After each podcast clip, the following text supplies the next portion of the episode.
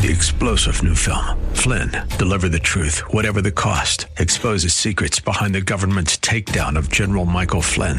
Flynn knew what the intel world had been up to. He ordered the first audit of the use of contractors. This set off alarm bells. He told the truth. He was the most dangerous person for Donald Trump to hire. They had to get rid of Flynn.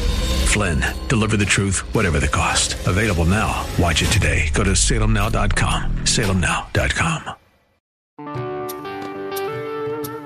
Let me ask you this.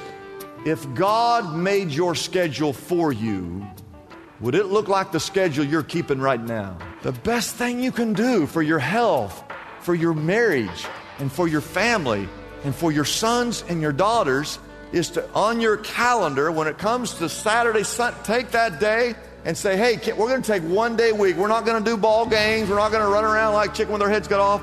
We're going to go to the house of the Lord, and there we're going to worship.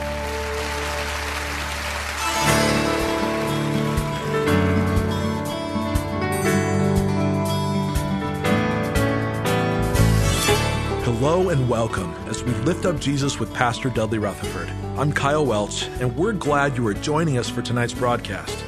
We'll be joining Pastor Dudley in just a moment. But first, we want you to know this program is called Lift Up Jesus because we exist to lift up Jesus and the life changing truth of the gospel. And we do this every night, Monday through Friday at 7 p.m. here on KKLA. No matter where you're listening from right now, in your car or your home or at work, you're about to hear bold, uncompromising teaching about faith, family, and daily life. We believe there is nothing like immersing yourself in the Bible each and every day to completely transform your life. We know you're going to be enriched and encouraged by tonight's program. So let's join Pastor Dudley right now with his message from God's Word. There's a legend about a man who had seven gold coins. And he went to a market and he found a man who was a, a beggar. He took his seven coins and he gave six of the seven gold coins to the beggar. And the one coin he put in his pocket, kept for himself. Pretty good story, isn't it? What he didn't know, though, was that the beggar was a pickpocket. And when he wasn't looking, the beggar actually stole the seventh coin out of the man's pocket. Likewise, the Lord has given us six precious days in which we are to work. And he said, This one day belongs to me.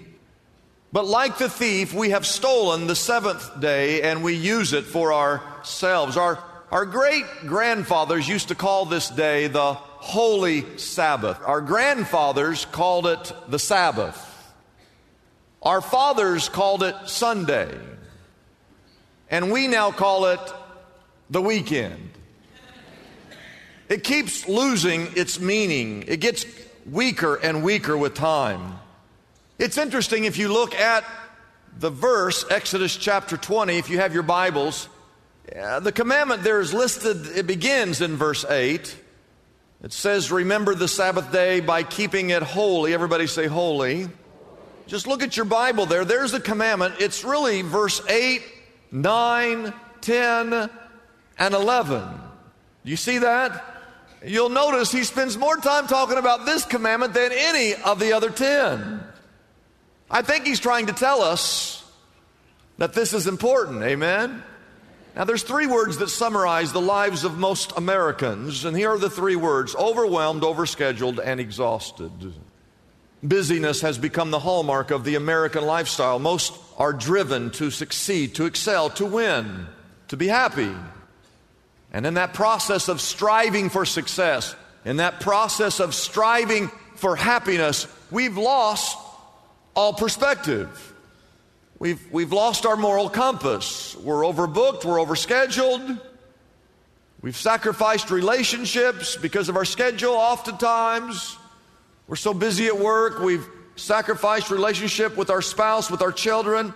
We've neglected our spiritual well being, we're so busy. We've shortchanged our time with the Lord and in prayer.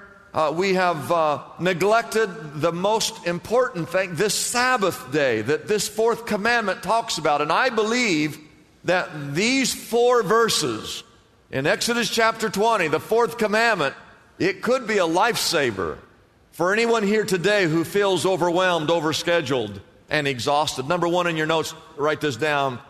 God has given us a need to work. There is a need to work. Verse 9 says, Six days you shall labor and do all. Say the word all. Six days you shall labor and do all your work. It's okay to work. Nothing wrong with working. You're supposed to work. Did you know that?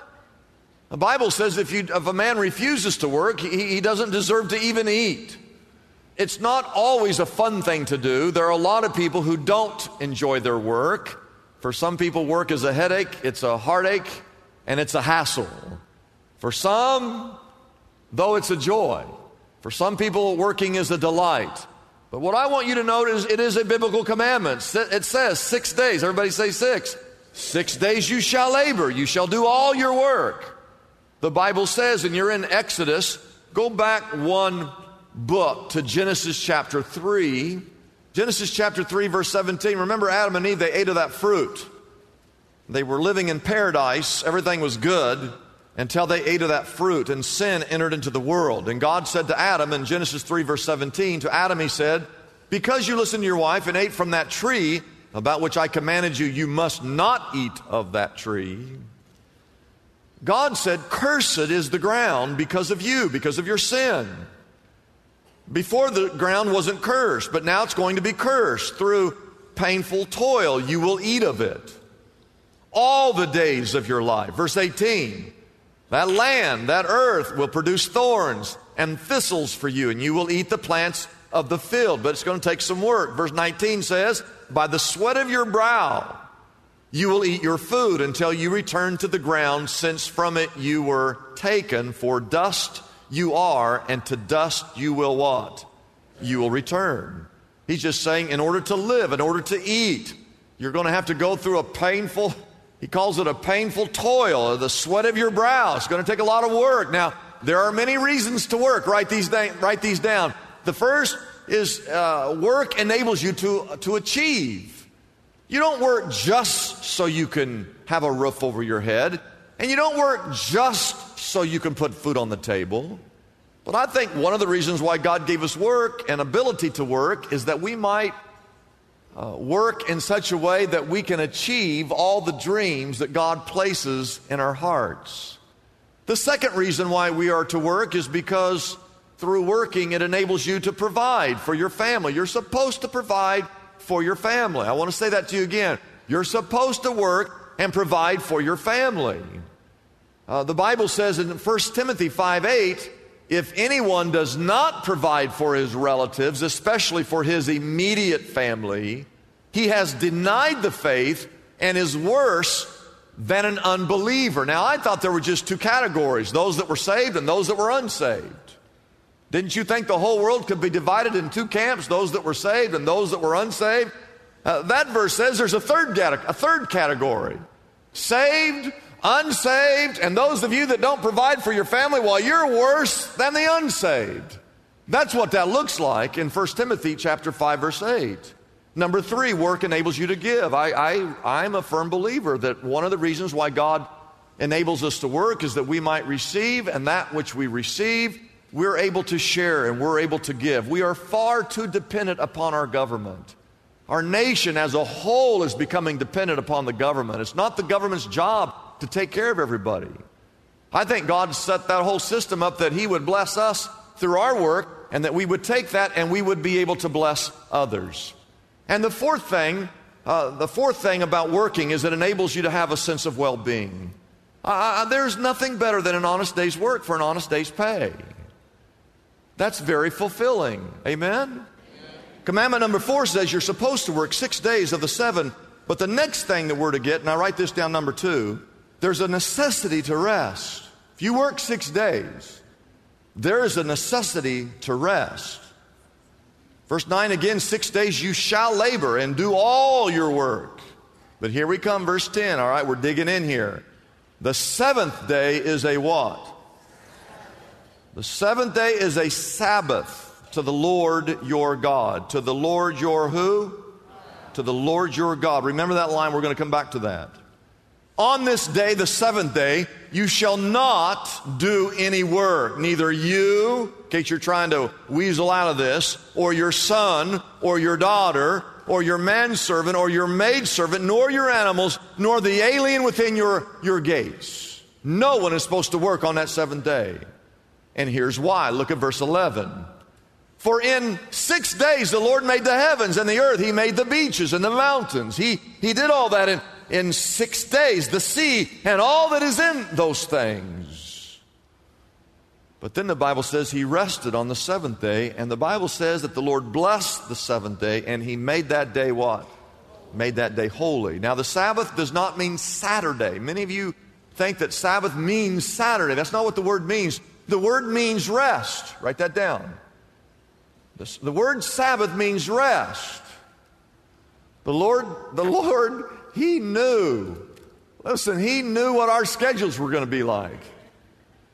That we live these hurried lives. We, we, we work 90 miles an hour. We run 90 miles an hour. We parent 90 miles an hour. We play 90 miles an hour. Some of you drive 90 miles an hour.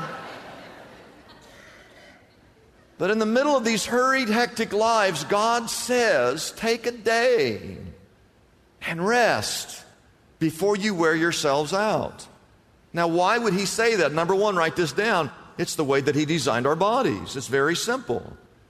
You, you got to understand this. God created our bodies, our minds, our emotions to run more efficiently uh, in six days with a day of rest rather than working every day with no day's rest. The first reason to rest, it's the way God designed us. Number two, God blessed this day and He deemed it holy. Now, whenever God calls something holy or deems something holy, it means that it is, it is to be set aside. And I want you to look again at verse 11. Pay attention to all the words. For in six days the Lord, He made the heavens and the earth, the sea, and all that is in them. And then He rested on the what day? The seventh day. And here's, now this is in Exodus chapter 20. It says, therefore, it's talking about creation. Where did creation take place? Back where in the Bible? Genesis 1, 2, and 3. But here in, in Exodus, he's kind of telling the story of what happened back there in Genesis. He said, In six days, God created all this, but on the seventh day, he rested. And then the Bible says, Therefore, the Lord blessed the Sabbath day, and he made it what? Now, I've read the story of creation hundreds of times. I want you to go back one more time. Look at it. Go back to Genesis chapter 2. We were at Genesis 3. Go back to Genesis chapter 2. Now, this is the story of creation. This is when it's happening, it's, it's being recorded. Exodus, we're kind of looking backwards. Genesis, you're in the midst of it. And you read chapter 1, he creates all these things. Genesis chapter 2, verse 2. By the seventh day, uh, now this is when it's happening, God had finished the work that he had been doing. So on the seventh day, he rested from all his work. And here it is in Genesis 2, verse 3 and God blessed. Everybody say blessed. blessed. Say it again. Blessed. He blessed the seventh day and made it holy because on it he had rested from all the creating that he had done. Uh, you read through the story. God didn't bless any of the other days. He did not bless the day that he separated the land from the water. He did not bless the day that he made the birds and the fish. He did not even bless the day that he created man and woman. Read the text. The only day that he blessed was the day of rest.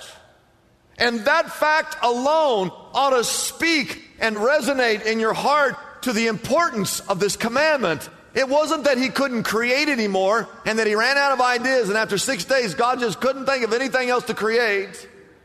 He blessed this day. He said it's holy.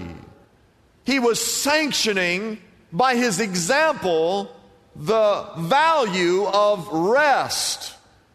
The simple fact that rest is important. He said, This is holy. This is the way we're supposed to live our lives. But here's the third reason, most important reason for keeping the Sabbath. And get this, he didn't want anything to become more important than him. In our crazy busy life, he didn't want anything to become more important than him in your life. You go back up there and you look at that verse 10. I actually have it on the screen. That seventh day was a Sabbath day to who? Who was that day to? To who? To who? That day belonged to the Lord. Just like tithing, that dime out of every dollar, that dime was holy. That dime belonged to God. It was holy. You set it aside. It's not yours, it's His. And in the same way, these seven days, and this is the Old Testament, we're going to get to that. I'm going to give you seven days, but there's one day, it's not yours. It belongs to who? It belongs to the Lord. And he's acknowledging that of all those seven days, that this day's the most important. Let, let, me tell you what God knew. Write this down. God knew of our propensity to fill our lives with so many things that he would just get squeezed out of our lives. He knew that. He knew, he knew how crazy busy we would all be. Let me ask you this. If God made your schedule for you, would it look like the schedule you're keeping right now? That, that's a good question. So let me tell you the best thing. Say the best thing. The best thing you can do for your health, for your marriage, and for your family, and for your sons and your daughters is to, on your calendar, when it comes to Saturday, take that day and say, hey, we're going to take one day a week. We're not going to do ball games. We're not going to run around like chicken with their heads cut off. We're going to go to the house of the Lord and there we're going to worship, which is our third point. Write this down. You see, God put this thing within us to work, He put this thing within us to rest.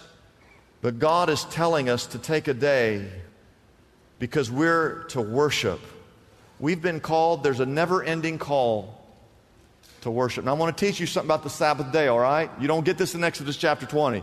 You didn't get this back in Genesis. You didn't get this in Exodus, but you're going to get this in the next book, the book of Leviticus, chapter 23. I'll put it on the screen. Notice what Leviticus says. It says there are six days when you may work, but the seventh day is a Sabbath of what? Of rest. And the Bible says it's a day of, a day of, oh, it's, here it is. I know you don't think it's in the Bible, but it's there. The Sabbath day is a day of rest. It's a day of sacred assembly. You are not to do any work wherever you live. It is a Sabbath that belongs to the Lord. Write that down. It is a day of sacred assembly. This was a part of the Old Testament law, obser- observations, the observances. The Sabbath was on a Saturday. We call it a co- part of the covenant. It did have a sacred assembly. They met to celebrate or to commemorate the finished work of creation, that day that God rested. Okay, I'm, I'm giving that to you. They gathered, they worshiped, they sacrificed, they gave, they sang, they prayed. They wouldn't do any work on that day. They pushed the pause button on life and they focused on the Lord. You got, are you with me on that? And some of you are thinking right now, well, we don't live according to the Old Testament. That's right. We live according to the New Testament. We're no longer bound by all those rules. We know, according to Colossians 2, that we're no longer held captive by legalism. We're no longer bound and judged by the Old Testament law and its systems and its laws. However, everything in the Old Testament, including commandment number four, of keeping the Sabbath was the shadow of something to come. A shadow of something that was even more wonderful. Write this down in your notes, point B there. It foreshadowed a Calvary rest. No longer a Saturday thing, it's now a Sunday thing to commemorate the finished work of redemption. The Old Testament Sabbath was a prophecy, a foreshadowing of another rest, Calvary's rest. You see, in the Old Testament, when God when did God rest? When did God rest in the Old Testament? He rested after creation. When did Jesus rest? Jesus rested after his new creation.